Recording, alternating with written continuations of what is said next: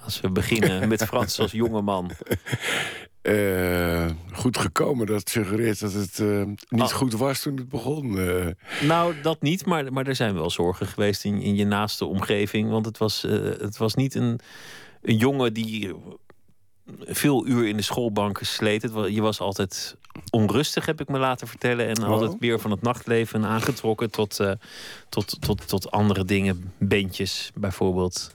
Feestjes, ja. Herken je hierin iets of denk je van, man, wat zit je te oude? Nou, ik ben vooral benieuwd hoe je aan die informatie komt. Maar het klopt wel, ja. Ik was uh, niet een uh, voorbeeldige leerling op school. En uh, uh, was al snel, uh, ging al achter de muziek aan, zeg maar, uh, van jongens aan. En dat is uh, zo gebleven. De achter, de, de, uh, achter de muziek aan, wat, wat wilde dat zeggen in die tijd? Nou, dat was um, uh, enerzijds uh, in de kerk. Muziek vond ik echt, uh, dat Gregoriaans en de kerkmuziek. Uh, dat was eigenlijk mijn eerste contact, de radio natuurlijk. Uh, waar mijn ouders toch al met regelmaat klassiek uh, op hadden staan. En uh, ja, f- verder de drumband in de straat. Tot uh, het eerste orkest wat ik zag in uh, Rutek in Rotterdam. Uh, een, een, een horeca-etablissement waar uh, iedere zondagmiddag live muziek was.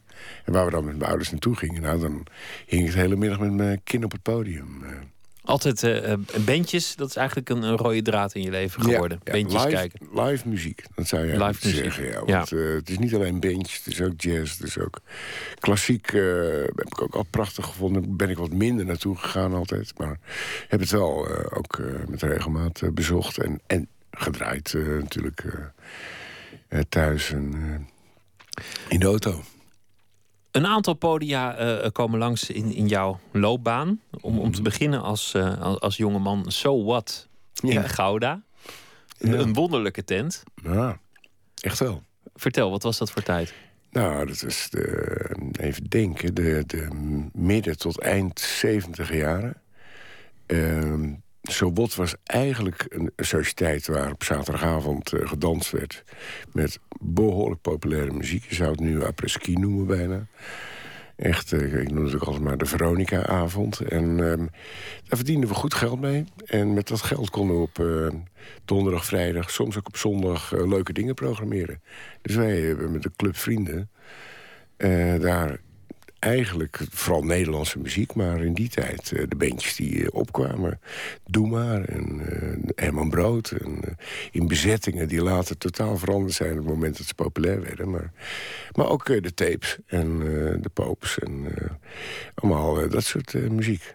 Echt een geweldig leuk. Maar ook jazz en theater. We proberen alles.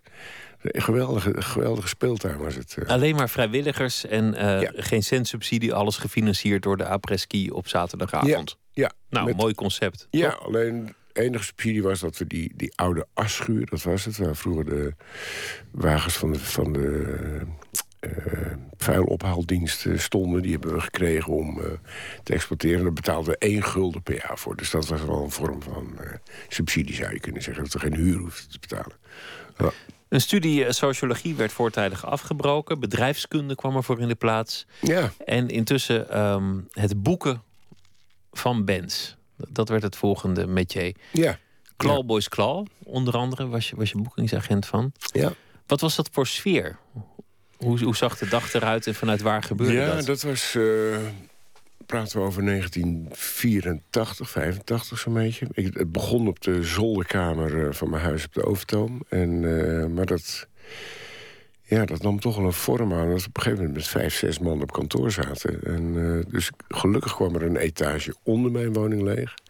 En daar zaten we er met een man of zes. Eigenlijk uh, uh, heel gezellig, maar allemaal gedreven door muziek. En gewoon... Uh, keihard aan het werk eigenlijk. Bandjes boeken, concerten boeken. Engelse bands in Nederland halen. Nederlandse bands in, in het buitenland proberen weg te zetten. Wat ook af en toe goed lukte. En uh, ja, uh, enorme drive bij iedereen. Uh, terwijl het financieel, we konden de kosten betalen. We hadden een leuke tijd, maar er werd ook niet veel mee verdiend. Uh, Niemand werd rijk in die tijd. Nee, nee, nee. nee.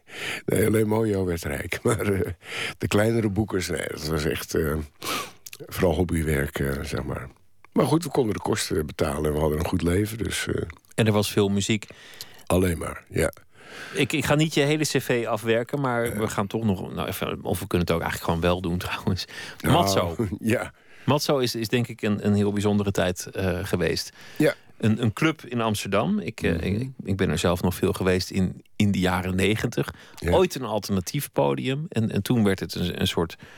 Ja, van, van, die, van die vreselijke housemuziek werd er, werd er gemaakt. Ja, ja, ja. Maar je kon er lekker laat doorgaan en het was er altijd gezellig. Ja, zeker. En je was daar eigenaar. Ja, ik ben in negenentachtig eigenaar geworden.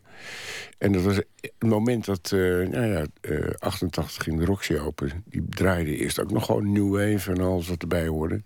En die hebben toen, uh, zeg maar, eind achtentachtig, begin negenentachtig... die uh, omslag naar de house gemaakt.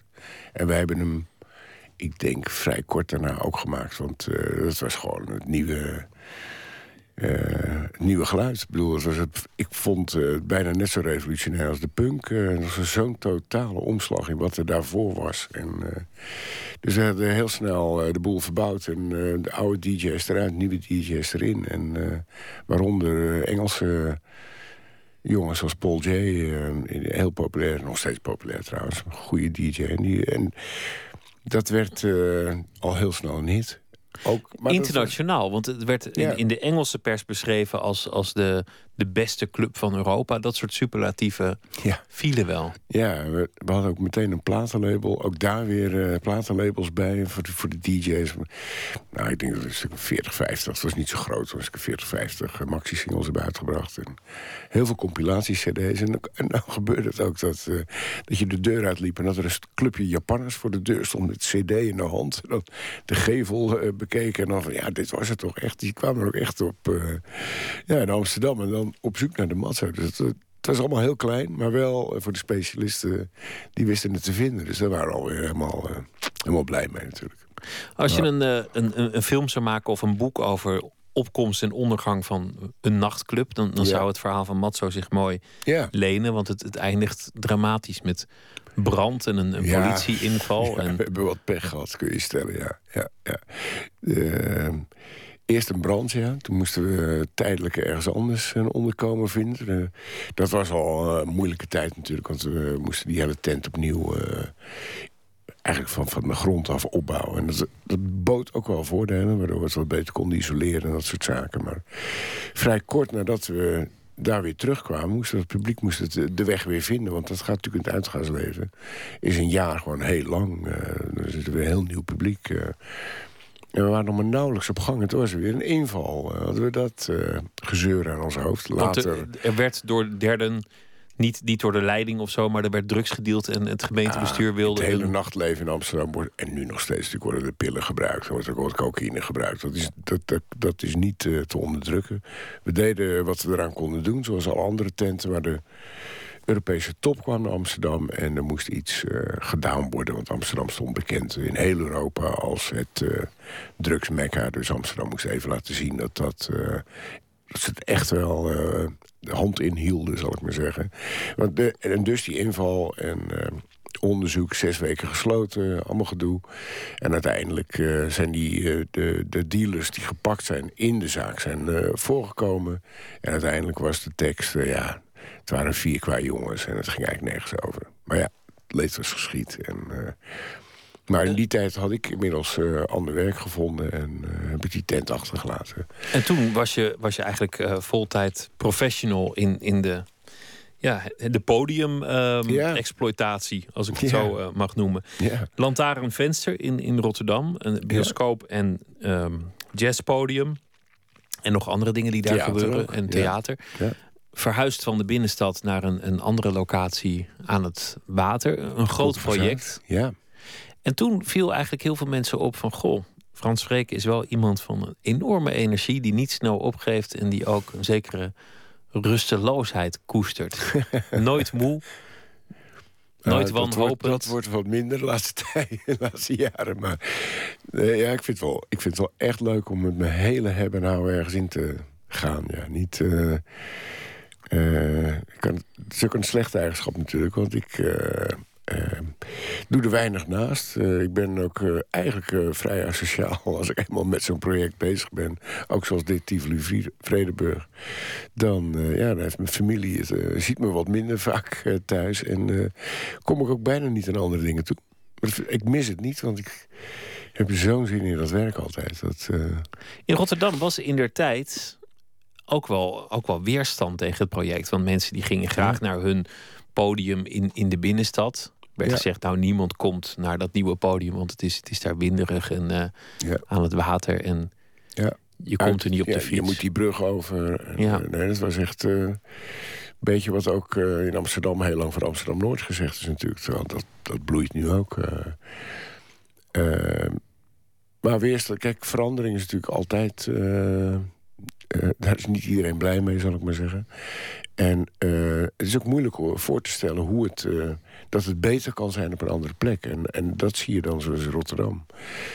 Uh, nu het er eenmaal staat. Het publiek is bijna vervijfvoudigd ten opzichte van de oude locatie. Dus het is een enorm succes. Uh, daar hebben ze ook wel... Uh, bij Lantaarn Venster ook het geluk dat, uh, dat de hele... Uh, Uh, filmbezoek is enorm toegenomen. Dat heeft ook weer met de crisis te maken, denk ik. Dat je op een tientje kun je een avond uit naar de film. En uh, theater of concert of musical is, is een veelvoud van dat bedrag. Dus daar heeft de filmwereld uh, wel van geprofiteerd, denk ik. Maar toch, vijf keer het aantal bezoekers, dat had niemand durven dromen. Wij waren al blij met honderdvijftigduizend bezoekers en nu zitten ze bijna op twee komma vijf. tweehonderdvijftigduizend, dat is gigantisch. Ja. Goed, maar dan, dan het, uh, het, het echt moeilijke project. Tivoli ja. Vredenburg. Want, want dit, ja. dit is volgens mij een... Nou ja, het, als we het over bedragen gaan hebben... Mm. kost gigantisch veel, dit, dit project. Het is ook overschreden, zoals dat hoort bij grote projecten. Ja, wil ik bijna zo zeggen. Lijkt het bijna, ja. Um, klassiek, jazz, popmuziek, um, andere dance. gelegenheden, dance... Ja. en dan ook nog evenementen en symposia. Allemaal in één gebouw. Ja. In het centrum van, van Utrecht. Nieuwbouw. Ja. Liefst ook tegelijk. En van de week was er meteen al... nou ja, kwaaie publiciteit. Want, want er is uh, geluidshinder. Ja. Het werd een beetje afgeschilderd... alsof de mensen die naar een strijkkwartet zullen gaan... gehinderd zullen worden door de, de boom van, van het housefeest... op een, op een andere verdieping. Ja, ja, ja. Nou, dat, die angst uh, is uh, ongegrond. Want... Uh...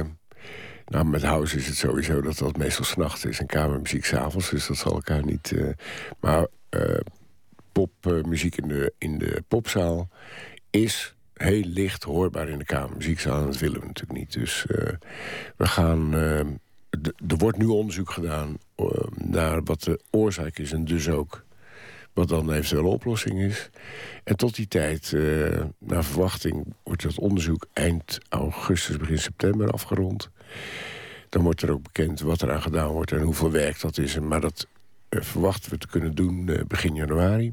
Maar jullie weten niet waar het lek zit? Jullie weten niet langs welke kier, nee, buis of naad? Er zijn wel al wat vermoedens op basis van het eerste onderzoek. En uh, twee jaar geleden hebben we een, een oploop gehad met uh, twee professoren... die daar uh, echt alles van weten, zou ik maar zeggen. En twee of drie verschillende bureaus zelfs. En die hebben... Uh, Nou, de zaak besproken en uh, de onderzoeksresultaten die er toen al lagen bekeken. En gezegd, ja, er moet nog aanvullend onderzoek gedaan worden. Het is nog lang niet uh, klaar. Want uh, we kunnen nog niet goed zeggen wat de oorzaak is. We kunnen wel meten dat er een... Uh, dat je met name in het lage wat hoort in die kamermuziek samen. We hebben nog geen idee waar het vandaan komt. Dus uh, dat gebeurt nu. Tot die tijd, uh, nou ja, voorzichtig programmeren... en zorgen dat er niet tegelijk ja. uh, botsende evenementen zijn. Ja. Laten we het eens hebben over wat een goed podium eigenlijk moet zijn... en, en hoe je een, een goede club maakt. Waar zitten de schaarste? In het aanbod van acts die komen optreden... of in het publiek? Waar moet ja. je je meer zorgen over maken? Nou, er is, er is heel lang schaarste in het aanbod geweest. En, en dat is eigenlijk nog steeds wel aan de hand. Uh, um, bands toeren uh, wel meer dan vroeger... omdat ze met plaatverkopen hun geld niet meer kunnen verdienen, maar... De wereld is helemaal open nu, door internet. Uh, waar vroeger een band uh, als de Gun Club, als die naar Nederland kwam... gewoon vijf keer uh, in Nederland speelde. Ja, zo'n soort band zou nu uh, naar Europa komen. En uh, één keer Nederland, één keer Letland, één keer Estland, één keer Litouwen. Dus, dus daarmee is het enorm uh, uitgevloeid. En is dus de, het aantal concerten van zo'n act in Nederland veel minder. Er zijn wel meer bands... Uh, want er komen steeds nieuwe bij. En heel veel van de oude blijven ook nog met regelmaat toeren. Maar er is een, naast uh, dat, de, dat de wereld open is gegaan... is er ook een trek naar de festivals. Een band speelt liever één keer op een groot festival in Nederland... dan uh, een clubshow. En er zijn ook meer festivals. Er zijn enorm veel festivals, ja. Het festivalseizoen begint... Uh, nou, wanneer is uh, Paaspop? Meestal begin april. En dat gaat door tot Into the Great Wide Open. Dat is uh, half september. Dus uh, dat was vroeger uh, totaal anders. Echt, er zijn zoveel festivals. En uh, dat is natuurlijk, voor de popcultuur is het geweldig. Waar moet je de, de acts wegkapen? Bij de, bij de festivals of bij de Amsterdamse clubs? Nee, je kaapt niks weg. Niks weg. De, de, de agenten bieden acts aan en die bekijken gewoon... Um, uh, hoeveel shows een band wil doen in Nederland? Nou, eh, zoals wij, we hebben een zaal van tweeduizend. Dan is het, uh, meest, dat is meestal de categorie waarbij een act maar één show wil doen. Uh, en dan is het negen van de tien keer Amsterdam. En als Amsterdam niet kan, dan uh, komen andere steden in, uh, in beeld. Behalve dat wij nu, dat uh, Amst- uh, Paradiso en Melkweg zit op zo'n vijftienhonderd uh, bezoekers...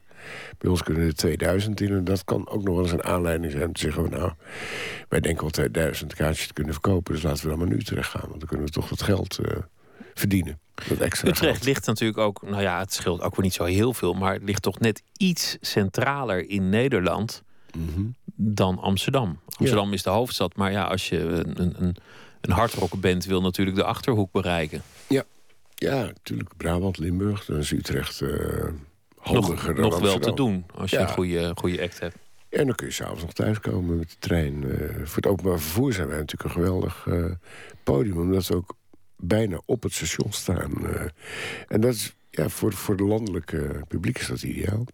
De investeringen zijn gigantisch. Dat betekent ja. dat je op, op, een een, nou, toch op een flinke termijn vooruitkijkt. Live muziek, daar zijn zorgen over. Die, die zijn al zo oud als dat live muziek ja. is, maar... Ja. Een D J wordt tegenwoordig ook uh, um, als een act beschouwd. Maar die kan je natuurlijk op meerdere plekken zien. Ja. En wordt ook als een act, act betaald. Ja. Maar hoe lang zal het nog zo zijn dat mensen naar podiumkunsten toe gaan? Naar podiummuziek. Echt ik naar denk, een zaal om daar te kijken naar hoe het gefabriceerd wordt. Ik denk uh, tot in de eeuwigheid. Er Geen enkele wel... zorg over? Nee, er zijn wel golfbewegingen in dat het... oplijsten weer minder wordt. In de house-tijd was de live muziek weer even wat minder. Maar het bleef altijd bestaan. En, uh, maar het is natuurlijk van, van eeuwen her... dat uh, live muziek altijd uh, publiek uh, trekt. Dus ik ben er niet zo bang voor. Klassieke muziek dan? Want uh, daar zijn wel wezenlijke zorgen... omdat ja. het Concertgebouw zit nog avond aan avond vol... Mm-hmm. maar heeft toch moeite om, om het jongere publiek... naar die zaal te krijgen. Ja. Is dat gewoon een kwestie van afwachten... van nou ja, met de jaren komen ze wel? Nee, nee, nee, nee, nee. nee het is... Uh, bij alle concertzalen die klassieke muziek programmeren... is het uh, merkbaar dat het publiek veroudert, vergrijst... en de aanwas van jonger publiek is, is moeilijk. Dus wat, je, wat wij gaan doen, maar wat ook in het Concertgebouw... ook in Eindhoven, ook op andere plekken gebeurt... is dat voor de jongeren toch een ander soort programmering nu uh, plaatsvindt. Met een voor de hand liggende is in combinatie met popmuziek... Uh, maar ook uh, puur klassiek, maar dan in een andere setting, zeg maar. Uh, dus uh, uh, niet aan het stuk morrelen, niet aan de uitvoering morrelen... maar wel aan dat, je, dat het wat ongedwongener uh, gebracht wordt alleen al. Dat, uh, ja, hoe, hoe bedoel je dat, ongedwongener? Nou, een, een, een klassiek, klassiek concert is bijna een soort kerkdienst. Hè? Je komt binnen... Uh, de dirigent komt op, iedereen is stil, er wordt niks gezegd, er wordt gespeeld. Iedereen moet vooral uh, niet eens kuchen, want dan heb je al een probleem. Uh, er wordt niks uitgelegd, er wordt niet even door de dirigent... Ik, ik, ja, ik kan me voorstellen dat een dirigent opkomt en zegt... Goedenavond, dames en heren, we gaan vanavond dit en dat spelen. We hebben die en die solist, er iets over verteld. Of, uh, of dat de... Uh, het ook... de De stukken wat korter, niet de stukken korter... maar dat je gewoon wat vaker een pauze hebt waarin... Uh, in die pauze het ook wat uh, aangenaam wordt... met wellicht nog een afterparty. Er zijn allerlei uh, ideeën over die we vanaf uh, september ook gaan uh, uitproberen... op de donderdagavond. En proberen op die manier het jonge publiek... Uh, toch weer bij die klassieke muziek uh, te krijgen. Helpt het dan dat het, dat het dezelfde zaal is waar ze... Uh, het weekend ervoor naar een D J hebben geluisterd? Zou, zou dat de drempel lager maken? Nou, dat is wel uh, Er is onderzoek gedaan uh, door uh, de Universiteit van Utrecht, in opdracht van de gemeente, van ga eens kijken in de wereld naar vergelijkbare gebouwen. En uh, uh, New York, Helsinki, uh, Londen, uh, ik weet niet precies waar ze allemaal geweest zijn, maar die bestaan niet. Er is geen uh, concertgebouw in de wereld wat en pop en klassiek combineert. Uh, dat was de eerste conclusie. En de tweede was dat de klassieke concertgebouwen in, uh, in Londen, uh, New York en Helsinki zeiden: wat een ongelofelijke vondst om dat in Utrecht wel te doen. Daar zijn we echt jaloers op, want uh, ja, zij zitten ook met die vergrijzing. En doordat je, wat jij zegt, als je er al een keer geweest bent voor een dansavond, dan is uh, Tivoli Vredenburg, A, je weet al waar het staat, en B, uh, ja, er komen mensen zoals ik, dus daar kun je prima naartoe gaan. En drie, dat is natuurlijk dat met, als je vijf zalen in een gebouw hebt, zoals wij, en ook nog eens op allerlei andere plekken podia kunt neerzetten, kun je natuurlijk fantastische festivals organiseren. En dat is morgenavond onze eerste editie, zou je kunnen zeggen, van het Tivoli Vredenburg Festival, waarbij we klassiek en jazz en pop en dance allemaal tegelijkertijd uh, programmeren, waardoor we ook hopen dat mensen die uh, voor pop komen denken van, nou, ik ben er nu toch, ik loop toch even die grote zaal in om eens te kijken bij uh, het Radio Philharmonische Orkest. Het Radio Philharmonische Orkest gaat morgen ook jammen met Kite Man. Nou, hoe wil je pop en klassiek beter verbinden dan uh, tijdens zo'n uh, bijeenkomst? En uh, Dus ik denk, als het in ons gebouw niet lukt om uh, de jongeren weer meer richting klassiek te krijgen, nou, waar moet het dan wel lukken, zou ik bijna zeggen. Toch zijn er ook zorgen, omdat er natuurlijk ook gewoon liefhebbers van klassieke muziek zijn die, die jarenlang naar Vredenburg gingen, uitmuntende ja. programmering op dat vlak. Ja. Dezelfde programmeur blijft ook doorgaan, dus in die zin zijn er niet veel zorgen. Maar mm-hmm. je hebt nu in heel veel zalen lichtconcerten, ja. of, of concerten met een schrijver erbij, ja. of, of uh, concerten ja. met... Ja. met andere dingen. Ik kan me voorstellen dat veel liefhebbers denken van, ja, ik, ik hoef eigenlijk al het geluid er niet. Ik wil gewoon een mooi concert zien. Ja, nou, maar dat moet ook altijd de romp uh, zijn. Dat moet ook altijd overeind blijven. Daar is er maar geen twijfel over. Uh, en uh, dat doen we ook gewoon uh, tweehonderd keer per jaar. Dat is gewoon een mooi uh, klassiek concert. Zowel in de kamermuziek als in de symfoniezaal uh, gewoon organiseren. Recht toe, recht aan, zou ik bijna zeggen. Gewoon de oude kwaliteit. Maar we proberen nieuwe dingen daarnaast te, te programmeren. In hoeverre bemoeit de directeur zich eigenlijk met, met de programmeurs? Want de programmeurs die ja. hebben de, de kennis. Ja. Die hebben misschien ook een smaak en, en een stempel. Maar de directeur die, die kijkt ook wel naar de, de cijfers en andere dingen wellicht. Ja. Ja. Hoe gaat nou, dat? De afstand is, uh, hoe groter de organisatie, hoe groter de afstand, zou je kunnen zeggen. Want uh, onder mij... Uh, of in mijn managementteam, zeg ik liever, zit een hoofd programmering en marketing. Dat is Margriet van Kraats, de oude directeur van Tivoli. En die stuurt een ploeg van uh, acht uh, programmeurs aan. Een uh, uh, aantal popprogrammeurs, een jazzprogrammeur... Uh, en natuurlijk de klassieke programmeurs van Vredenburg. Um, ik bemoei me ermee in de zin dat... Um, um, We meteen na de openingsfestiviteiten gaan we een dag de hei op met de hele club. En dan gaan we eens praten over positionering van Tivoli Vredenburg op de langere termijn. Hoe uh, uh, willen we ons onderscheiden van de andere concertzalen in Nederland? Waar willen we de verbinding tussen de verschillende stromingen? Waar willen we... Dus echt op die hoofdlijn bemoei ik me daar uh, uh, fanatiek mee, zou ik bijna zeggen. En daarnaast, ja, natuurlijk controleer ik of, uh, of we de cijfers zoals we die hebben bedacht van tevoren, of we die ook werkelijk halen. Uh, en als dat niet zo is, dan, uh, ja, dan moet ik natuurlijk uh, in gesprek met die programmeurs van uh, hoe gaan we dit veranderen. Ja, maar af en toe risico nemen is natuurlijk ook wel een goede zaak. Ja, dat doen we, dat doen we met uh, veelvoud. In veelvoud kun ik je verzekeren. En uh, het is ook niet zo dat we... als de cijfers niet gehaald worden, dat we dan maar populairder gaan of zo. Maar dan moet er misschien in de marketing iets gebeuren. Of uh, moeten we kijken, uh, concurreren we niet met onszelf? Dat zou natuurlijk ook nog kunnen. Met zoveel zalen, met zoveel uh, concerten. Dat je uh, misschien wel meer uh, programmeert dan het publiek aan kan. En dat, dat is een uh, interessant onderzoek voor de komende Wie droom tijd. je dat uh, dat komt? Welke act? The National. Of uh, Beck. Of... Uh, Ja, uh, er zijn er wel een paar. Beck gaat lukken, ik voorspel het. Ik denk het ook, ja. Dankjewel, veel uh, succes morgen en in de komende maanden. Frans Vreeke van uh, Tivoli Vredenburg, morgen geopend in Utrecht.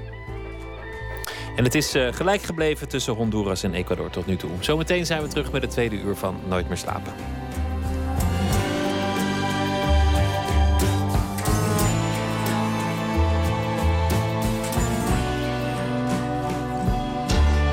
Radio één, het nieuws van alle kanten.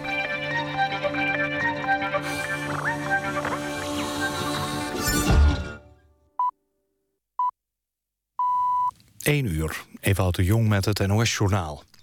De Britse veiligheidsdienst M I vijf heeft het opsporen van Britse jihadstrijders tot topprioriteit verheven, meldt de B B C.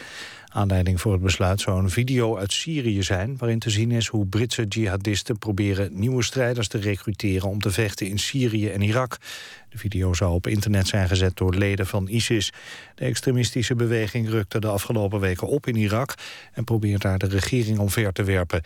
ISIS heeft vierhonderd tot vijfhonderd Britse jongeren overgehaald om te vechten in Irak en Syrië. De drieëntwintigste editie van de Europa-run heeft ruim vijf komma één miljoen euro opgebracht. Dat heeft de organisatie op de slotavond bekendgemaakt. Het is minder dan vorig jaar, toen de estafettelopers ruim vijf komma vijf miljoen ophaalden. De opbrengst wordt gebruikt voor de zorg voor kankerpatiënten. driehonderdachtentwintig teams met in totaal zo'n achtduizend mensen liepen met Pinksteren ruim vijfhonderd kilometer in twee dagen vanuit Hamburg of Parijs naar Rotterdam. Het team dat het meeste geld heeft opgehaald was Blijf Positief uit Rotterdam met meer dan honderdtienduizend euro. De zoektocht in Panama naar de vermiste Chris Kremers en Lisanne Vroon gaat nog zeker drie dagen door. Het zoeken naar de twee is in een stroomversnelling geraakt na de vondst van schoenen en botresten in de jungle van Panama. D N A-onderzoek moet uitwijzen of de botresten van de vermiste vrouwen zijn. Daarvan wordt de uitslag niet eerder dan dinsdag verwacht. De V S evacueert een deel van het ambassadepersoneel in de Keniaanse hoofdstad Nairobi. Dat gebeurt vanwege de terreuraanslagen eerder deze week in de kustplaats Mpeketoni. Daarbij vielen meer dan zestig doden. De verantwoordelijkheid voor de aanslagen is opgeëist door de Somalische islamitische terreurbeweging Al-Shabaab. Het weer, toenemende bewolking, het koelt vannacht af naar acht tot twaalf graden. Overdag eerst afwisselend wolken, zon en plaatselijk een bui. Vanaf de middag geregeld zon.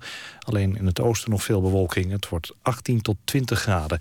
Zondag wat meer zon en een graadje warmer, maar in het noordoosten nog kans op een bui. Tot zover het N O S-journaal.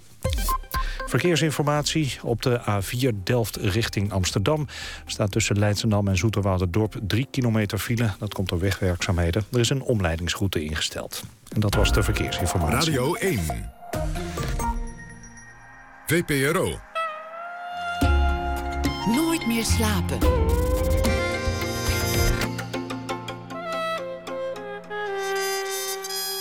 Met Pieter van der Wielen. U luistert naar Nooit meer slapen. Op Twitter, at V P R O N M S of via de mail nooitmeerslapen at V P R O punt N L. Tijdens deze aflevering krijgt u ook nog verslag van Honduras, Ecuador in Brazilië. Maar we gaan eerst naar de schrijver die elke dag een verhaal voor ons schrijft deze week. En dat is Erik Lindner, redacteur van literaire tijdschriften De Revisor en Terras. En hij heeft dichtbundels geschreven en ook een roman naar Whitebridge. En hij is in uh, Duitsland nog steeds, denk ik. Erik Lindner, goeienacht. Goeienacht. Klopt het? Ben je nog in Duitsland? Nee, ik ben weer terug in Amsterdam. Oh, nou ja, het is ook altijd leuk om terug te zijn in uh, Amsterdam, toch? Ja. Vanochtend uh, vroeg uh, daar weggegaan en uh, sinds uh, vanavond hier. Dus dat, uh, yeah. Wat heeft je bezig gehouden waar het verhaal voor gaat? Nou, um, eigenlijk niet zoveel. Ik heb er gelukkig toch iets over kunnen schrijven, maar het heeft een wat weemoedige toon. Misschien, misschien past dat uh, bij de laatste keer, maar uh, het, het, het gaat eigenlijk over geen nieuws. Om het maar zo te zeggen. Geen nieuws, dat vind ik ook wel eens goed dat het daarover gaat. Want d- daar hebben we het met z'n allen stiekem te weinig over. Terwijl het toch best vaak aan de hand is dat, dat er gewoon nieuwsluwe dagen zijn. Wat een gek fenomeen is natuurlijk. Ja, precies, precies. Want eerst verklaar je iets tot nieuws en dan zeg je dat het er niet is. Wat natuurlijk meer zegt over jouw verklaring van wat nieuws is dan over iets anders. Mm-hmm, mm-hmm. Ja, dat, dat, dat, klopt, dat klopt. Goed, laat horen. Het koren rond Detmold staat raar hoog door de vroege zomer. Het lijkt alsof het veld over de vertrekkende trein heen valt. Toen ik kind was en mijn vader het nieuws besprak dat de volgende dag in de krant zou komen, dacht ik nog niet na over gedichten. Toen mijn eerste vriendinnetje over de vloer kwam, de dochter van onze natuurkundeleraar, vroeg mijn vader of haar vader altijd bij het eten natuurkundige formules uitsprak. We maken dezelfde fout met geschiedenis als met religie, zei de Zuid-Afrikaan Jean-Pierre Naudé een week geleden op Poetry International. Hij is optimistisch. Poëzie maakt alles concreet. Ik maakte de vergissing te suggereren dat zijn gedichten over mythes handelen. Hij schrijft naar eigen zeggen graag over onzichtbare zaken die door het zichtbare worden geprojecteerd. Hij bedoelt het niet magisch, gelukkig, maar wijst op het verschil tussen dichter en gedicht. Poëzie is een organisme dat voor zichzelf denkt. Ik zie een paard dat een veulen leert rennen, het paard in draf, het veulen in galop, het paard stapvoets, het veulen in draf, langs de band voor het hek de hoek van het veld in. Een grasmaaier maakt een enkele baan midden op een ander veld naast de parkeerplaats. De tuinslang krult in een lus. Zonlicht trekt een streep door de hal en zet de ruit op de muur. Toen ik kind was, schoof mijn vader gedichten onder de deur van mijn jongenskamer. Ze gingen over grote vogels die kernwapens symboliseerden. Ik herinner me er een waarin hij zich erover opwindt dat water niet brandde, dat er geen vonken van de zon sprongen, dat er iets vreselijk is gebeurd. Dubbele punt, niets. Dat was het. Zo, nou, mooi. Een waardige afsluiting van een... Uh... Van een mooie week, elke dag uh, verhalen voor ons schrijven. Dank je. Ja, geen nieuws. Dat, dat, dat is, uh, ik, vind, ik vind dat op zich al een wonderlijke gedachte. Jij zegt, er is iets vreselijks gebeurd. Namelijk helemaal niets. Ja. Dat is een mooi, mooi contrast. Het is, het is uit het gedicht van mijn vader, inderdaad. Maar uh, ja, ik, ik zit toch de hele week na te denken over poëzie en actualiteit. En waarom dat zo'n moeilijke combinatie is. Dat, uh, dat komt uh, een beetje door deze opdracht. Dat is ook, dat is ook het leuke eigenlijk van, van de opdracht, vind ik. Dat je, dat je probeert iets tijdloos, wat, wat toch wel een zeker streven van de literatuur zou moeten zijn, mm-hmm. te koppelen aan, aan iets dat zo ontzettend vluchtig is als nieuws en actualiteit. En ik bedoel, het komt en het gaat en uh, het vliegt maar voorbij. Ja. Althans, zo lijkt het vanuit de journalistiek en, en, het, en het publiek. Maar voor de mensen wie je treft is dat natuurlijk helemaal niet zo. Mm-hmm. De, de meisjes gevonden in... in uh, In Panama, dat is dan vandaag nieuws en morgen niet meer. Maar voor die familie is dat de rest van hun leven. Altijd nieuws, ja. ja. En dat geldt voor alle dingen, eigenlijk. Ja, er is natuurlijk ontzettend veel nieuws. Er is ongelooflijk veel nieuws, eigenlijk. Het is altijd de vraag wat je eruit pikt. En dat, uh, wat blijft inderdaad. Dat, uh, ja. Ik vond het uh, leuk met je te spreken deze week. Dank voor je verhalen elke dag. En uh, succes met je volgende boek en met je volgende dichtbundel. Erik Lindner, dank je wel. Richard van der Made, Honduras, Ecuador in Brazilië. Over nieuws gesproken. Is daar nieuws? Nou, nog niet echt. Het is uh, nog steeds één-één. We zijn net begonnen aan de tweede helft. Vier minuten oud en... Uh... Ja, die gelijke stand die was bij rust dus al bereikt. Staat nog steeds op het bord. één nul werd het via Costly namens Honduras. En direct daarop Valencia met de één-één.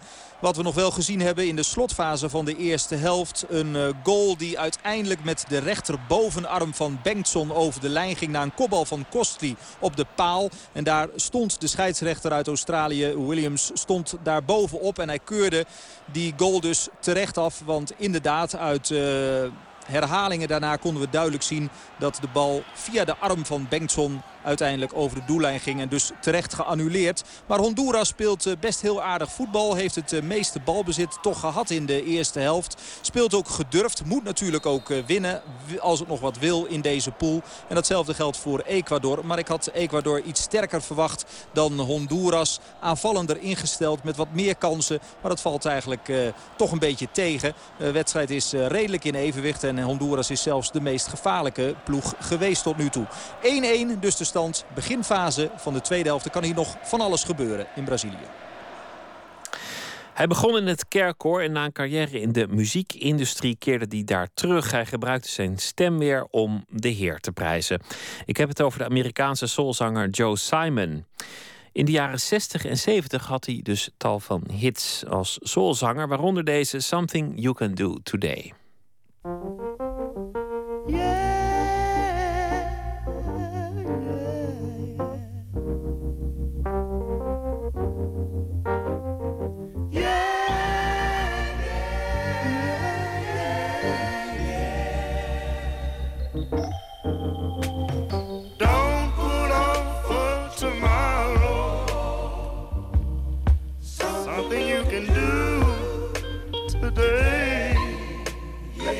One more.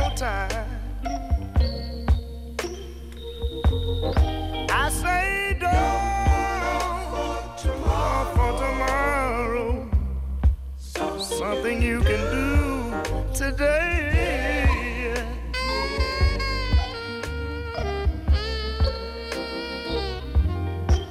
Now you say you wanna love me, and you say you wanna care, but every time I get close to you, oh honey, you keep moving somewhere. Can't you see I won't ever, oh honey, I'll never, never hurt you, if you don't hurry up and give me the love I need. I'm going away, baby. Tomorrow, oh, tomorrow, something, something you can do today. Oh, I just got to say it one more time. Listen to me, honey. I say no. Tomorrow, tomorrow, something, something you can do today.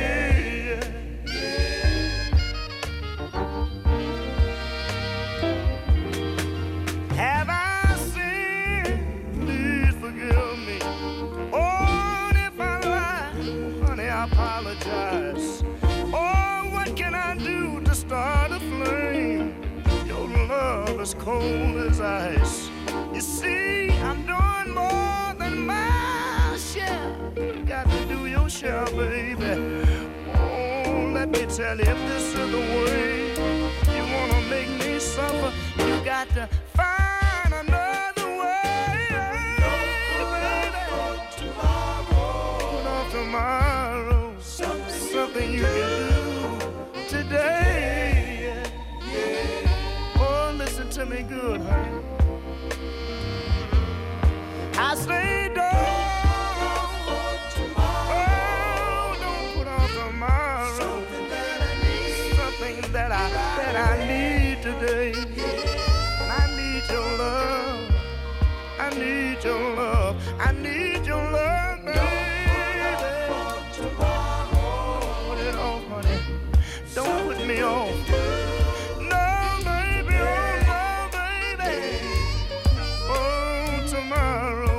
Tomorrow may be too late, yeah. Oh, let me tell you one more time, honey. I say don't, don't put off tomorrow. Something you can do today. Oh no, honey. Oh no, don't put off tomorrow. Don't put off tomorrow. Something you can do today. Mm-hmm. Mm-hmm. Oh, yeah. Don't put off tomorrow, baby, but tomorrow may be too late. Uit negentien tweeënzeventig, Joe Simon, Something You Can Do Today.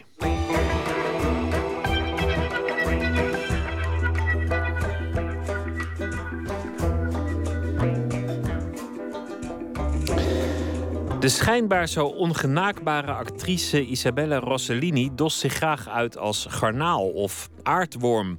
Als amateurbioloog en natuurliefhebber begon ze in tweeduizend acht met de komische filmpjeserie Green Porno, waarin ze het seksleven van de dieren laat zien door letterlijk in de huid te kruipen. Nu is er ook een theatershow en die is te zien tijdens het Holland Festival. Dit geluid kent u vast van zwoele zomernachten. Het is het getjirp waarmee een krekel vrouwtjes aantrekt. Dat wist u misschien ook.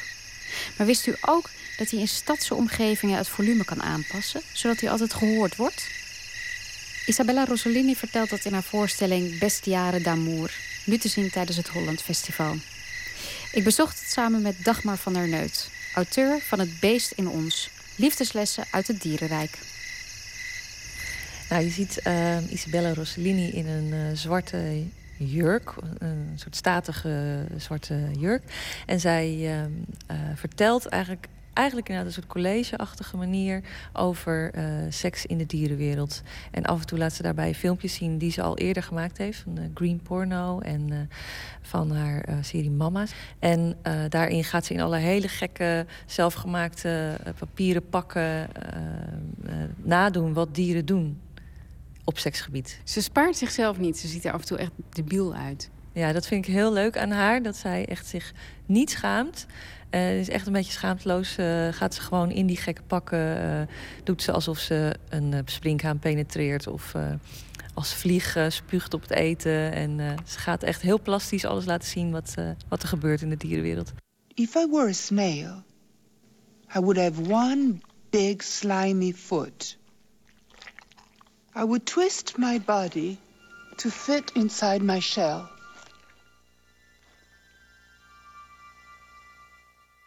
My foot would end up at the bottom, allowing me to crawl. My anus would end up on top of my head. Unfortunately. Voor mij is het natuurlijk allemaal heel, heel erg bekend. Dus ik zat ook heel erg te kijken naar, goh, hoe doet ze dat? En um, ik vind wel dat ze heel, een heel intelligente vrouw is. Ze weet echt veel. En um, ja, ik heb ook niet kunnen betrappen op uh, foutjes. Of uh, ze weet echt waar ze het over heeft. Juist dat ze het zo simpel weet uh, weer te geven, dat vind ik er heel knap aan. Want ik heb ook heel veel gelezen over dit onderwerp. En het is allemaal best ingewikkeld als je in de materie duikt. En de kunst is echt om het zo simpel mogelijk uit te leggen. Dat iedereen het kan volgen. En dat, dat doet ze heel leuk op deze manier, vind ik. Wat fascineerde jou zo aan die dierenseks? Um, nou, wat ik heel erg leuk vond, is dat het je op een hele andere manier uh, laat kijken naar dingen. En dat je echt antwoorden kunt vinden op uh, vra- vragen waarom dingen zo in elkaar zitten, zoals ze zitten. En um, ik had dat ooit met een verhaal dat ik schreef over monogamie. En um, daarin kwam ik er bijvoorbeeld achter dat je gewoon alleen al aan het uiterlijk van een beest kunt zien of die van nature uh, geneigd is tot monogamie, paarvorming of niet. En dat dieren die, waarbij het mannetje veel groter is of veel mooier, Um, uh, dat die vaak polygaam zijn. Dus meerdere vrouwtjes uh, voor zichzelf hebben. En dat vond ik al een heel interessant gegeven, dat je dat dus kunt zien. Maar ook dat daar een reden achter zit en zo. En uh, dat verklaart gewoon heel veel dingen. Ook, en dan kan je vervolgens kijken, hoe zit het dan bij ons? Zijn mannetjes bij ons veel groter, veel mooier, uh, veel uitsloveriger? Nou, een beetje. Maar niet, lang niet zo erg als uh, gorilla's of pauwen. Of, uh, en dat zegt iets over onze seksuele moraal. En daar kun je dus echt iets over zeggen. Het is niet zo dat je de mens niet kunt vergelijken met dieren. We zijn een diersoort. En uh, dat maakt het zo fascinerend. Eigenlijk wat jullie allebei doen, is dat jullie het, uh, het dierenrijk heel erg naar de mensenwereld trekken. Jullie zoeken heel erg de parallellen en, en ook de verschillen. Ja, ja, klopt. Um, zij blijft misschien nog wel iets meer bij dieren. Ik, ik probeer af en toe ook inderdaad de, de diersoort mens erbij te betrekken. Um, maar het gaat eigenlijk vanzelf. Ook al hoor je alleen maar verhalen over dieren, je ziet jezelf erin, je ziet uh, je partner erin, je ziet uh, mensen in je omgeving misschien wel erin. Uh, je herkent gewoon allerlei types in de dierenwereld. Van uitsloverige uh, haantjesgedrag uh, tot uh, ja, kieskeurige vrouwtjes. Um, ja, uh, het is gewoon een spiegel waar je in kijkt. Maar kijk je dan niet veel te veel met een, met een hele menselijke blik naar, naar het seksleven van die dieren? Nou, ik denk dat dat wel meevalt. Tuurlijk is het niet zo uh, dat je één op één kunt zeggen dat, we, dat het hetzelfde is. Maar de basis is wel hetzelfde. Die voortplantingsdrift is zo sterk. En uh, we zijn misschien af en toe vergeten, maar hoeveel daar wel niet om draait. Ook in ons leven. Uh, hoeveel wel niet draait om het vinden van een leuke partner. Um, leuk gevonden worden, uh, sexy uh, gevonden uh, worden. Hè? Um, we hebben heel veel over voor de liefde. En dat zie je ook overal in de dierenwereld terug. En dan heb je daar wel heel veel variatie in. En je kunt echt dus niet zeggen van, uh, kijk, uh, het uh, mosselkreefje doet het uh, op deze manier en dus uh, werkt het bij mensen ook zo. Nee, maar um, je ziet wel um, de, de moeite die ervoor gedaan wordt, is overal hetzelfde. My maid is a cannibal. She has eaten many husbands already. But that doesn't scare me. My sexual drive is the strongest. I would approach her carefully. I would mount her. I would penetrate her. She would turn her head. She would snatch my head off. She would hate me, but I keep copulating. Nothing stops me. I keep going. Sex! Ja, als je helemaal geen enkele biologische kennis hebt, is het denk ik wel lastig. Ik ben dan ja, biologisch psycholoog. Ik heb in ieder geval wel een soort interesse altijd voor de biologische kant van uh, de psychologie gehad. Um, ik denk dat het ook een voordeel kan zijn, omdat je er dan fris tegenaan kijkt, zeg maar. Niet uh, alle ja, details al weet. Dan ga je juist, durf je ook grote vragen te stellen. Dat doet zij eigenlijk ook af en toe. Ja, van uh, de waarom-vraag. Uh, waarom zit het allemaal zo in elkaar? Uh, hoe is het ooit allemaal zo begonnen? En waarom werkt het nog steeds eigenlijk zo, ook bij ons? Dat durf je gewoon te vragen als je er nog niet zoveel van af weet. Um, en ook gewoon hele ja, voor de hand liggende dingen. Misschien die biologen zich al lang niet meer afvragen waarom een gorilla een kleine piemel heeft bijvoorbeeld. Dat is ook een van de vragen die ik in mijn boek stel. Um, zij heeft het daar ook over. Uh, een bioloog vraagt zich dat misschien niet eens meer af. Maar als je dat als, als buitenstaander uh, ziet uh, en denkt van hé, hey, maar waarom eigenlijk? Waarom is dat eigenlijk zo? Waarom hebben eenden zo'n grote en gorilla's zo'n kleintje? Dat, daar zit een verhaal achter. Maar wat ik wel leuk vond is dat ze aan het eind uh, eigenlijk een beetje filosofisch begint te worden. Um, en het, het wat breder gaat trekken. En dat is ook wel wat ik interessant daaraan vind. Want als je alleen maar grappige voorbeelden steeds maar blijft herhalen, op een gegeven moment heb je dat ook wel een beetje gezien. Oké, okay, er is heel veel variatie. En al die voorbeelden zijn leuk, maar um, wat is er nou achter? En dan gaat ze inderdaad over de Ark van Noach. Van, ja, eigenlijk best wel kritisch. Um, het slaat nergens op dat we allemaal uh, hetero-stelletjes zouden moeten zijn. De natuur zit vol met andere uh, varianten. Uh, homo's, um, transseksuelen, uh, travestieten, uh, hermafrodieten, noem maar op. En um, het hele Bijbelverhaal, dat kan dus gewoon helemaal niet kloppen. En uh, dat vond ik wel verrassend dat ze dat ook nog even meepikte op het eind. Ja, zij zegt um, heel duidelijk dat, dat er eigenlijk niks onnatuurlijk is. Hè? Alles wat wij als, als onnatuurlijke seksualiteit bestempelen, zegt zij, het eh, komt voor in het dierenrijk. Het is zelfs nog veel gekker dan wat wij kunnen verzinnen. Ja, klopt. En uh, dat is ook echt zo. Uh, alles wat je maar kunt bedenken gebeurt. Uh, van uh, loslatende uh, paringsarmen bij octopussen tot... Uh, um, ja, dat heeft, daar heeft zij het nu niet over gehad, maar in haar filmpjes uh, doet ze dat wel. De bedwans, die uh, traumatische inseminatie die gewoon zijn penis dwars door de huid van de vrouw steekt. Uh, groepsverkrachtingen, uh, vrouwen die uh, heel veel mannetjes hebben. Alles, alles gebeurt. Oh, oral sex. Oh, fin sex. Two females. Oh, a male. Two males. Oh, oh, oh, blowhole sex. Anything goes. Ik heb een beetje het gevoel dat uh, Isabella Rossellini door al haar onderzoek uh, steeds meer, bijna steeds meer activistisch is geworden. Omdat ze heel erg dus heeft gezien dat niets onnatuurlijk is. Had jij hetzelfde? Nou, het begint wel bij mij ook steeds meer te, te komen. Ja. Dat ik die boodschap eigenlijk ook wel graag de wereld in wil helpen. Dat, um, ja, dat, uh, dat er maar weinig uh, onnatuurlijk is. En um, ja, ook een beetje dat, uh, die taboes weer uh, doorbreken. En dat, dat kan je heel goed doen door het over dieren te hebben. Want het is ook, ja, wat zij zelf aan het begin van de voorstelling zegt, van het is niet pornografisch. Um, dieren hebben toch iets onschuldigs op een of andere manier. Je kan de meest plastische dingen van dieren beschrijven zonder dat het gênant wordt of zo. Um, en eigenlijk is dat een hele fijne manier om het dus over seks te hebben. Um, ja, zonder dat het plat of um, ja, iets te, dat je denkt van oh nee, dit, een soort vervelend gevoel erbij krijgt, zeg maar.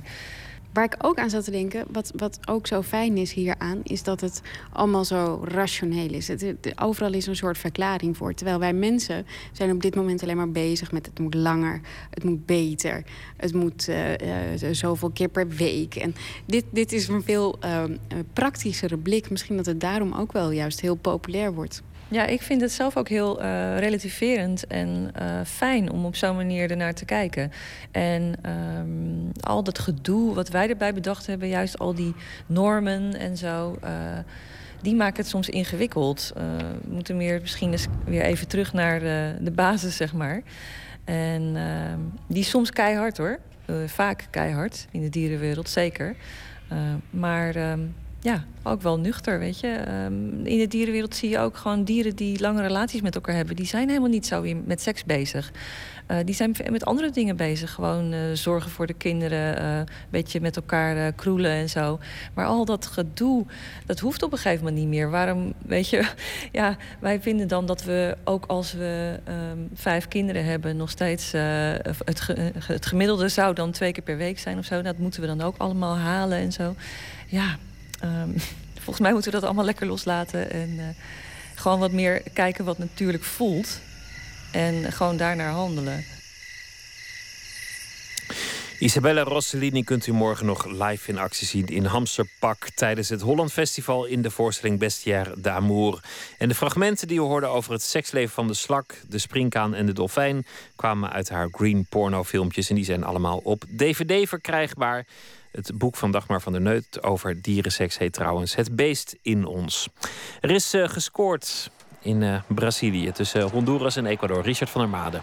Ja, het stond een nul voor Honduras en het is nu twee een voor Ecuador in de tweede helft geworden. Weer een doelpunt van Enner Valencia, die dus ook al de eerste goal maakte... en er nu al drie heeft inliggen op dit W K...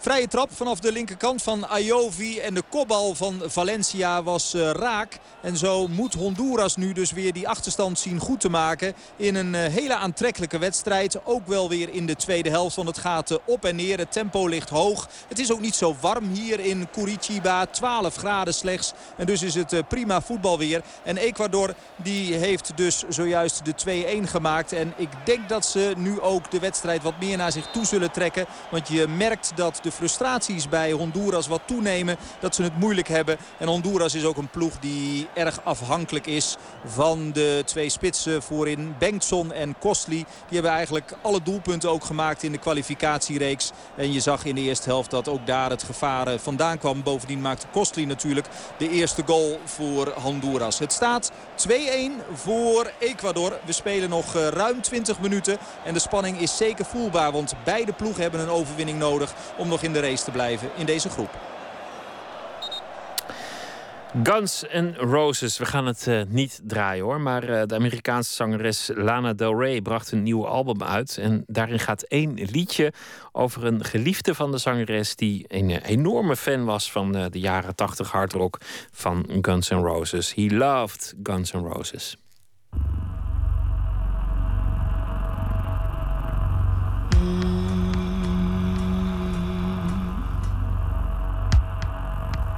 Heavy metal love of mine, I should have learned to let you stay.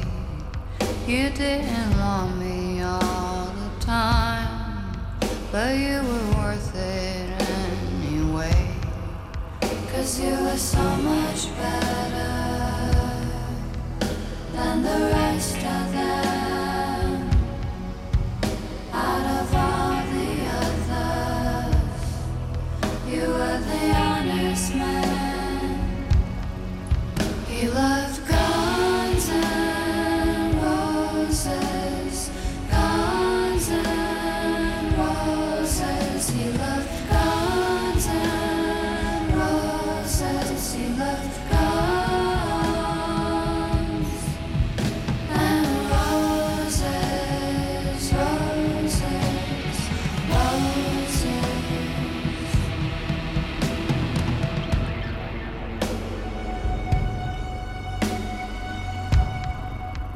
Motorcycle love divine, I should have learned to let you play.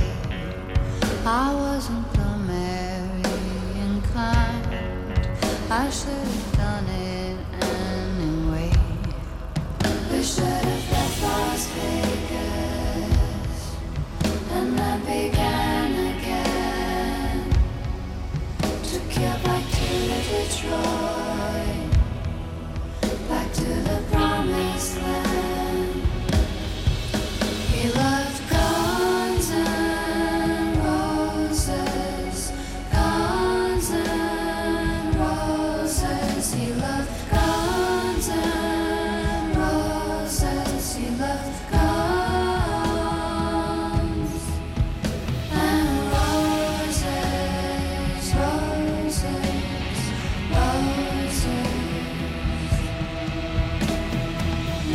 I can feel it coming in the air tonight. See you walking on the blue Pacific. I can see you waving in the sunlight light. Turning ten and you look terrific. You got game boy, game boy. You got game boy, game boy. You got game boy, game boy. You got game. You love Guns N' Roses,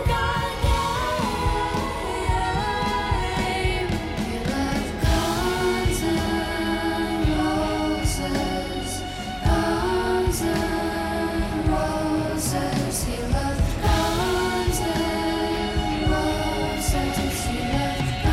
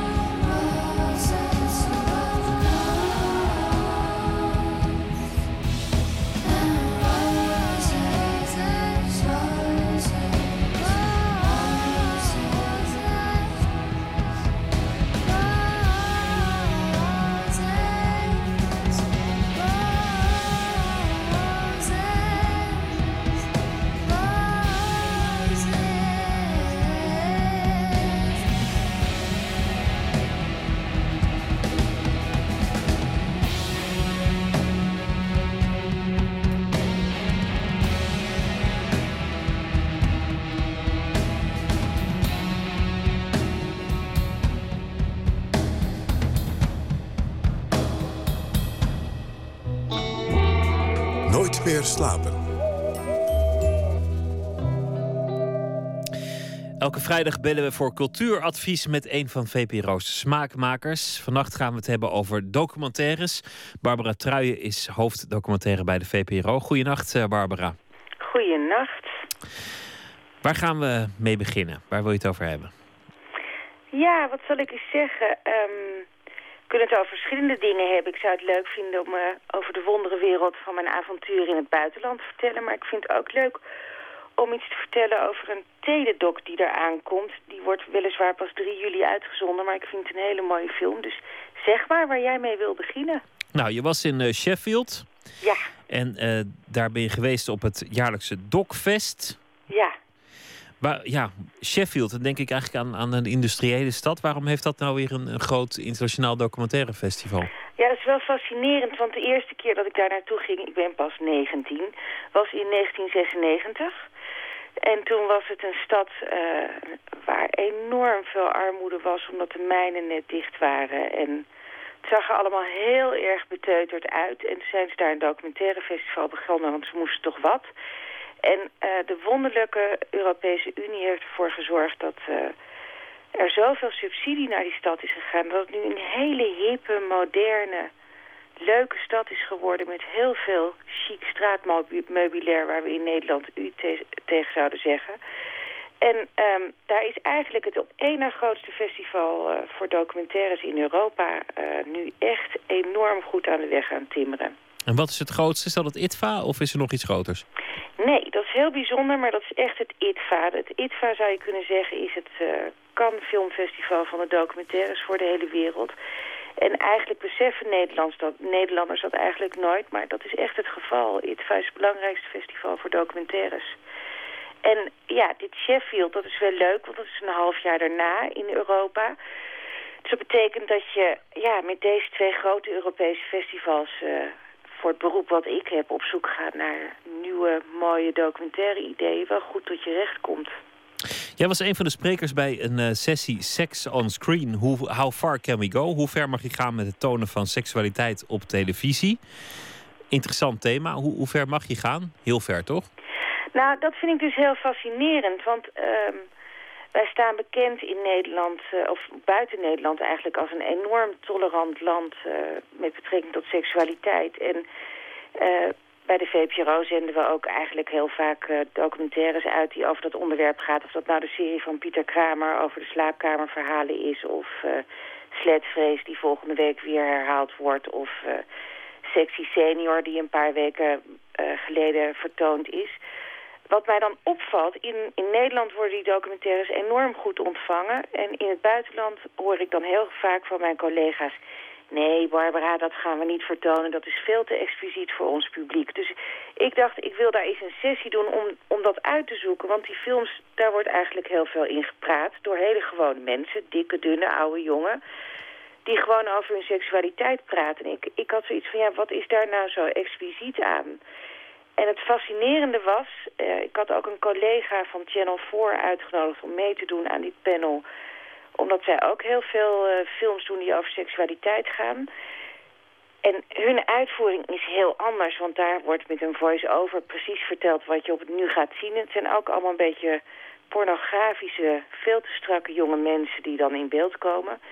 En eigenlijk was de uitkomst van de sessie dat uh, intimiteit een nieuwe pornografie is. En daar bedoel ik mee dat pornografie nu zo wijdverbreid te krijgen en te zien is, dat mensen dat eigenlijk heel normaal vinden. Maar gewoon seksueel gedrag en daarover praten door gewone mensen, dat is zo intiem, dat vinden ze eigenlijk te ver gaan. Dus dat vond ik ontzettend interessant. Dus, dus erover is... praten is intiemer geworden dan gewoon het uh, naaktonen van de vleeselijke ja. daad. Ja, dus intimiteit is de nieuwe pornografie, was uh, de conclusie. En daarna kwam er nog iemand die zei, die sessie had niet moeten heten How Far Can You Go, maar how close can you get? En dat vond ik toch wel een hele mooie conclusie. En uh, dat kunnen wij gelukkig allemaal heel goed in Nederland. Goed, dan wilde je het ook hebben over uh, wat drie juli op televisie te zien is. Nieuwe ja. Helden heet ja. het. Een film van Dirk-Jan Roeleven over een wielerploeg. Die wil bewijzen dat ze ook zonder doping kunnen winnen. Vertel ja. eens over die film. Wat, wat is het? Nou, wat ik heel bijzonder vind aan die film, ik ben namelijk totaal niet geïnteresseerd in wielrennen. En ik weet er ook echt geen zak van af. Maar ik vond dit toch een hele bijzondere film. Als je dat in dramatische vormen ziet, dan heb je het over een soort David en Goliath verhaal. Een soort Griekse tragedie waarin een kleine onbekende Nederlandse ploeg uh, probeert uh, mee te doen aan de Tour. En daar een aantal Tours te winnen. Maar vooral ook aan te tonen dat je ook schoon kan rijden. Dat je het ook zonder doping af kan. Er zitten ook fantastische scènes in van uh, de vitamineprovider die dan op zijn bed alle cafeïnepilletjes en vitamine A, B, C, D en noem het maar op klaarlegt voor de, voor de rijders. En daarmee aantoont dat je eigenlijk met natuurlijke stimulerende middelen um, ook een heel eind kan komen. En um, wat zo mooi is aan die documentaire is, omdat die, die ploeg een beetje de underdog is in de Tour en vooral dat schoonrijden nu echt een issue is. Uh, het heel mooi is dat Uh, Kittel, dat is een, um, of Kittel moet ik eigenlijk zeggen, een, een Duitse wielrenner. Die is gewoon een van de beste wielrenners aan het worden. En die wint de ene na de andere Tour. En dat is fantastisch. En um, je gaat gewoon helemaal mee in wat er met die wielerploeg gebeurt en welke obstakels onderweg allemaal tegenkomen. En ik moet je zeggen, volgens mij ga ik voor het eerst van mijn leven ook naar de Tour de France kijken. En nou maar hopen dat die ploeg niet later alsnog wel doping blijkt te hebben gebruikt. Want als het over wielrennen gaat, kun je niet cynisch genoeg zijn. Dat is waar, maar ik, ja, ik zou wel naïef zijn en een beetje blond in deze. Maar ik heb het gevoel dat uh, wat deze ploeg doet echt op uh, mannenkracht is en niet op een andere kracht. Een prachtige film uh, belooft het te worden. Nieuwe Helden, drie juli te zien bij de N T R op Nederland twee. Barbara Truyen, dankjewel en een uh, hele goede nacht. Dankjewel. En jij ook een goede nacht. Het uh, voetbal, Richard van der Made, het, uh, het wordt wat grimmiger, zie ik. Het, uh, het spel tussen beide teams, Honduras en Ecuador. Hoe gaat het daar? Ja, het wordt grimmiger, harder. Veel overtredingen, ook al vier gele kaarten in deze wedstrijd. Maar het voetbal wordt er ook niet beter op. Zeker niet aan de kant van Honduras. Ballen worden lukraak vaak naar voren geschopt. Ecuador houdt eigenlijk redelijk eenvoudig stand. Staat nog steeds voor met twee-één. We spelen nog negen minuten in deze wedstrijd. En het lijkt dus ook vanavond weer dat Honduras geen W K-wedstrijd gaat winnen. Dat lukte het land uit Midden-Amerika nog nooit. Het stond weliswaar voor in dit duel met één nul door de goal van Costly. Maar daarna maakte Enner Valencia kort daarop de één-één en vervolgens in de tweede helft met het hoofd ook de twee-één. Er wordt ook volop gewisseld. Natuurlijk probeert Honduras nog van alles. Mendes komt erin aan de kant van Ecuador. Bij Ecuador trouwens op de bank ook Renato Ibarra. Dat is een speler van uh, Vitesse. Maar we hebben hem uh, binnen de lijnen op dit W K nog niet gezien. Caicedo, hij gaat eraf. Heeft een uh, goede wedstrijd gespeeld, maar is leeg gespeeld. Dat mag ook de conclusie zijn na tweeëntachtig minuten. Er volgt voor Ecuador later in dit toernooi nog een wedstrijd tegen de sterke Franse ploeg die al twee wedstrijden won dit toernooi. Honduras moet het opnemen in de laatste speelronde in de groepsfase tegen Zwitserland. Kortom, het kan nog allemaal voor alle landen. Natuurlijk is Frankrijk al door, maar zowel Zwitserland, Ecuador en ook op papier Honduras heeft zelfs nog een hele kleine kans om de volgende ronde te halen. Maar het staat wel achter in deze wedstrijd tegen Ecuador met twee-één. En ik zie het voor Honduras ook niet meer goed komen in de slotfase. We draaiden al een uh, klassieker van een zanger met de naam Joe. Nu een andere Joe, Joe South, van die klassieke songwriters waarvan je niet eens weet dat je ze kent, maar alle liedjes uh, ken je wel. En dit uh, nummer dat we nu gaan draaien heet Games People Play.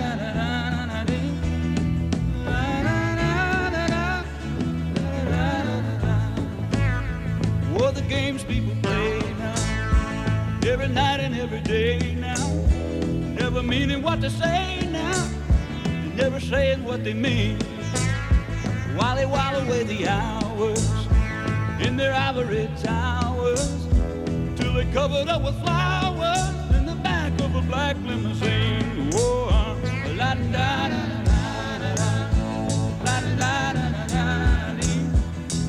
Talking about you and me and the games people play now. Whoa, we make one another cry. Break our hearts and we'll say goodbye. Cross our hearts and we'll hope to die that the other was to blame. Whoa, uh, but neither one will ever give in. So we gaze on an age pretend, thinking about the things that might have been. And it's a dirty, rotten shame. Whoa, uh, la da da da da da da da da da da da. Talking about you and me and the game people play.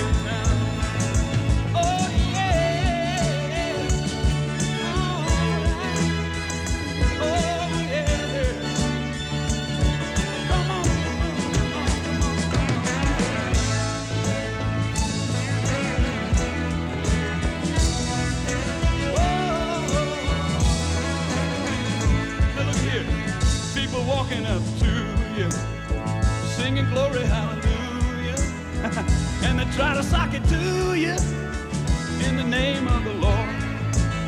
They're gonna teach you how to meditate, read your horoscope, cheat your fate, furthermore, to hell with hate, come on, get on board, oh, uh, la-da-da-da-da-da, la-da-da-da-da-da, talking about you. Games we were playing. Now wait a minute, look around, tell me what you see. What's happening to you and me? God grant me the serenity to just remember who I am. Whoa, uh, cause you're giving up your sanity for your pride and your vanity. Turn your back on humanity. Oh, and you don't give up.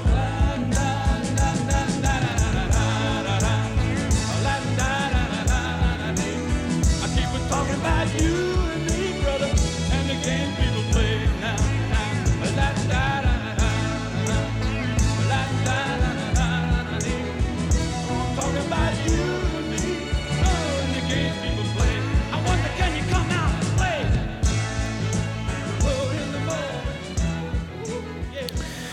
Joe South, vooral uh, bekend geworden achter de schermen als songwriter voor uh, veel andere artiesten als Lynn Anderson. Hij schreef ook uh, Hush van Deep Purple, maar kon zelf dus ook uh, zingen en deed het af en toe. Hij uh, eindigde bitter, stierf in tweeduizend twaalf na een leven als uh, kluizenaar. En uh, de kiem voor die verbittering kon je dit uh, hitje al een klein beetje voelen opkomen.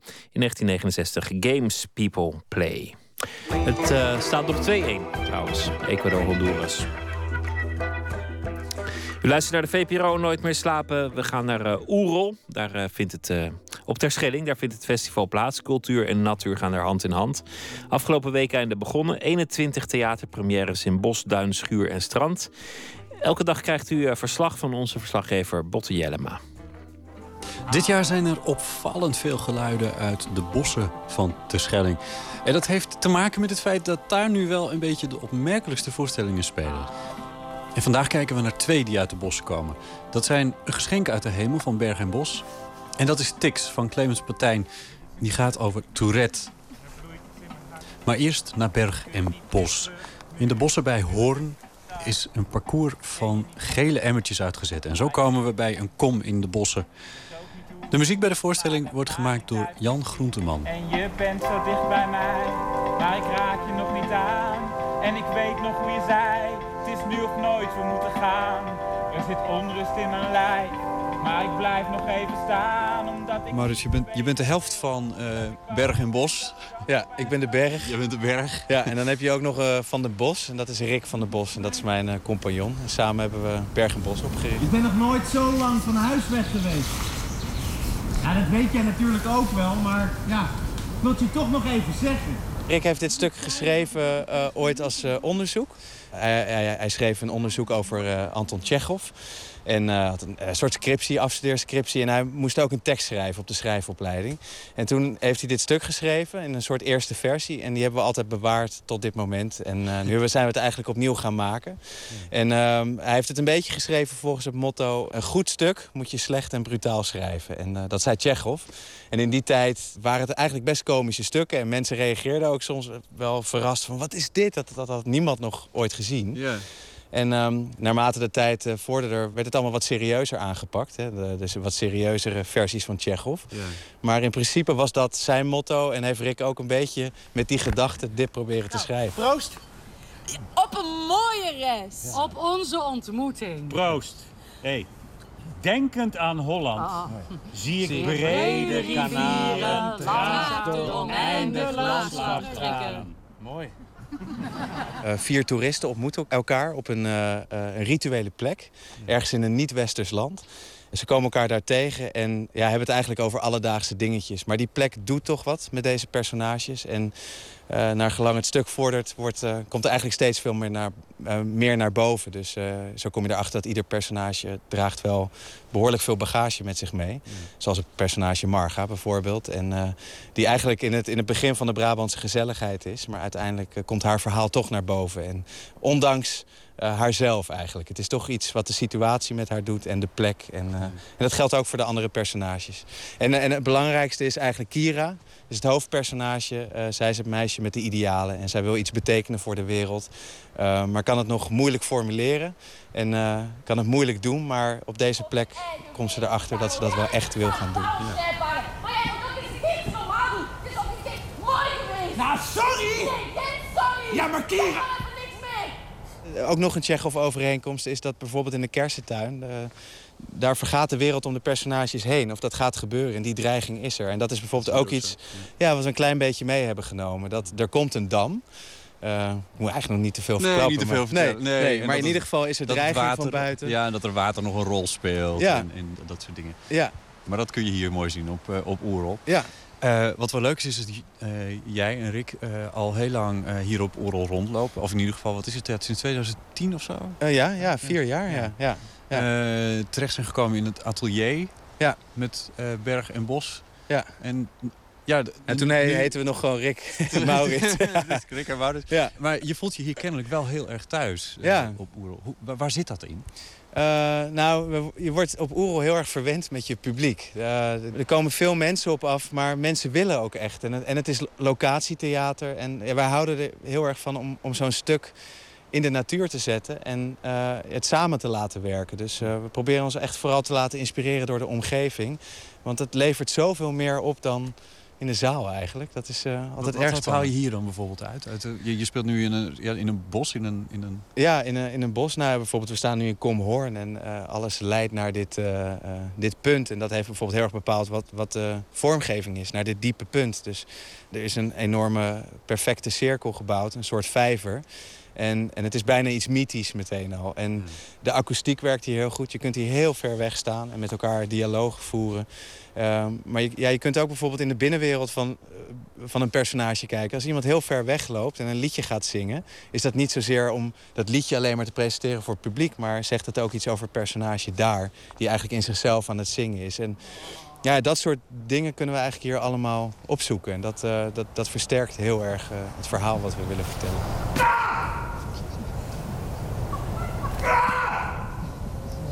Nou ja, en ook het op reis gaan. Ik bedoel, we zijn ook op Terschelling, op Oerol. En mensen herkennen dat. Die komen hier ook naartoe met bagage of met emotionele bagage. En uh, op, op dit eiland lijkt het allemaal even los te komen. Je, ja, je hebt goede gesprekken met mensen hier. Dus uh, ja.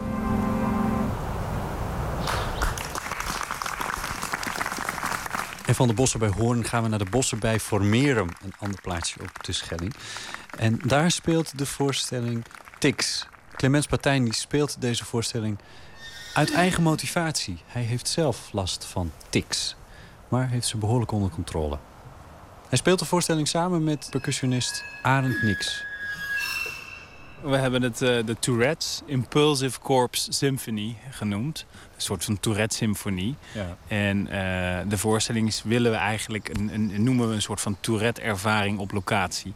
We willen de mensen een Tourette-ervaring geven. Een kijkje in het hoofd van wat het is om dat te hebben.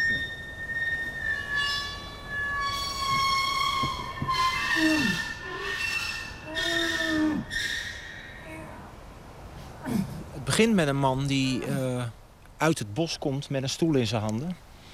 En uh, duidelijk geniet van het feit dat er even niks anders is dan natuur en een boompje en heel weinig geluid. Oké, maar dan rust. Komt, ja, rust. Maar dan komt er al vrij snel een vervelende piep uit het bos. En daarachteraan een vervelende man met een bekken met een piep. Dat, dat ben jij dan. En dat ben ik dan. En vanaf dat moment wordt die man uh, gekweld door tics. Ray, shit, corrector. Hoe hard word je met je wisselen, Ray? Fuck, shit, kut. Ik heb uit betrouwbare bron moeten vernemen die zijn gestolen hebt. Wat? Die stond Ray hier op mijn school. Maar ik heb helemaal niks gestolen. Ik knipper met mijn oog, ik schud mijn hoofd en ik kuch. Dat is ernstig, Ray. Verder zien we dan op een heel associatieve manier gebeurtenissen uit het leven van die man, maar van zijn verjaardag toen hij acht was, tot uh, tennissen op zijn achttiende of wat dan ook. Waar steeds weer de sociale gevolgen komen van wat hem toegediend wordt. En dat is, uh, blijkt uh, in de loop van het stuk, Tourette-verschijnselen te zijn. Ja, ja. Ja. Ja, Clement, en jij speelt die man? Ja. Of ben je die man? Ik speel die man, uh, ik speel die man vooral, ja. Ja, precies. Ik heb zelf, uh, heb ik sinds mijn zesde jaar begonnen er tics te komen als kind. Uh, met knipperen met mijn ogen, snurkgeluidjes, hikgeluidjes. En nou, die groeiden door, net als ik zelf. Dat werd erger. De klas verder werden de trekken met mijn arm, blafgeluidjes. En, maar ik kon het ontzettend goed beheersen en bedwingen en klein houden en onopvallend maken en camoufleren. Dus ik ken de impulsen, maar het is bij mij niet het Tourette-syndroom. Of het is, het is, ze noemen het milde motorische tics, die ik uh, heel erg goed onder controle heb. En het maffe erbij is, en dat, dat gebeurt bij mensen met Tourette ook, zodra het in aanraking komt met cadans, met ritmes, met structuur of regelmaat, of een gedwongen concentratie en focus op, zoals toneelspelen, ben ik totaal vrij, totaal los van, van welke neiging of dwang of, of impuls ook. En kan ik stromen en mezelf zijn eigenlijk. Ja, ja. Dan heb je er helemaal geen last van. Helemaal geen last van, nee. Dus ik speel deze man en uh, ik ontleen de impulsen aan mijn herinnering of mijn palet aan, aan tics. En uh, die, die ik eigenlijk op mijn repertoire heb. Ja, ja, ja. Alleen hoe moet dat laten? Als ik ouder word, als ik groter word. Ik heb de hoop dat mijn tics verdwijnen als ik achttien ben.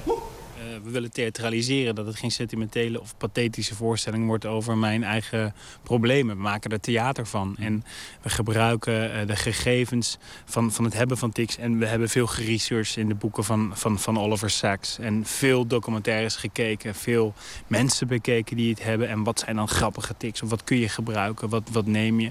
En uh, ja, het is absoluut verbonden met mezelf. Dit is bijna niet uh, los te trekken of zo. Maar nee.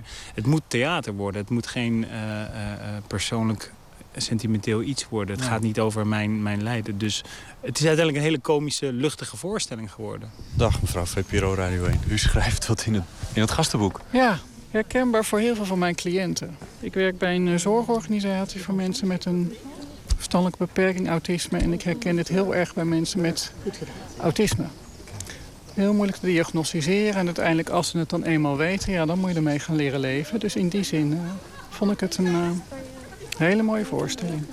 Geweldig. Nou, heel ontroerend. Authentiek. Mm-hmm.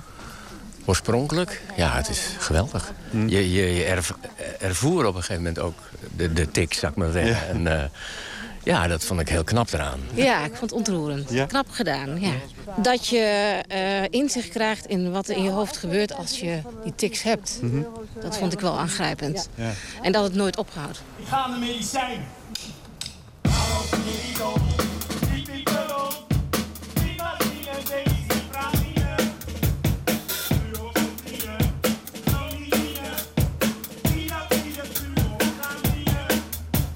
Is het lijden? Het is, het is heel onhandig. Het is echt, uh, en, en, en, als je zou zeggen het lijden, is het bij mij het feit dat ik het zo goed beheers en kan verstoppen. En dat ik altijd voor kies om het weg te drukken en onzichtbaar te maken. Maar ik moet het altijd inhalen. Dat is het, als in een drukvat hoopt zich dat op. Dat moet naar buiten, dat moet zich uiten, hoe dan ook. En uh, ja, dat gebeurt dan hopelijk op onbewaakte momenten. In de coulissen, in het bos. In het bos, ja, ja. ja zelfs die momenten kan ik soms kiezen. Dus dat is, uh, en er zijn ook mensen die, die veel hoger in de schaal zitten, die dit niet kunnen. Die echt de rem er niet op kunnen krijgen. En dat, dat is verschrikkelijk. Dat, dat lijkt me echt lijden. Ja.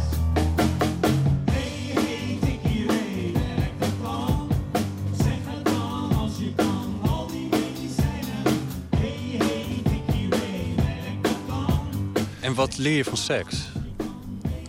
Oliver Sacks, laten we. Ja. Dat is radio. Ja, ja. Ja. Hij noemt hem altijd Sacks. Sacks. Sacks. Oliver Sacks. Sorry. Ja. Ja. Ah, seks. Uh, Sacks. Nee. Wat liep je van? Ja. Nou, uh, ik herken daar heel veel dingen in die verhalen. Er, er, zijn bijvoorbeeld, er is een prachtig verhaal over een chirurg die een enorm Tourette-geval is en die kan. Ja, die, die, die moet zich een 's ochtends twee uur lang voorbereiden voordat hij gaat opereren. Daarna kan die acht uur tikloos. Echt super, uh, dan is hij echt de beste chirurg die je maar kan hebben. Maar daarna, of tijdens vergaderingen, ligt hij op de grond te rollen. Aait hij collega's, zit hij aan de haren, trekt hij aan de oren. Dan speelt hij een stoomboot. Het is, of speelt hij, is hij een stoomboot. Het, het is echt uh, fascinerend wat, wat, wat die man doet. Uh, hij rijdt auto, hij vliegt ook een vliegtuig. Dan moet hij de voorruit de hele tijd aan, uh, aanraken, terwijl hij honderdtwintig over de snelweg rijdt. Of zo. Het is, en dan zit Oliver Sacks daarnaast en denk ik, nou, uh, ik ken meer Tourette-gevallen. Ik hoop dat dit goed gaat. En juist dat spel over het verliezen van de controle en het opzoeken van de grens en dat soort neigingen. Ja, d- d- daar gaat deze voorstelling ook over.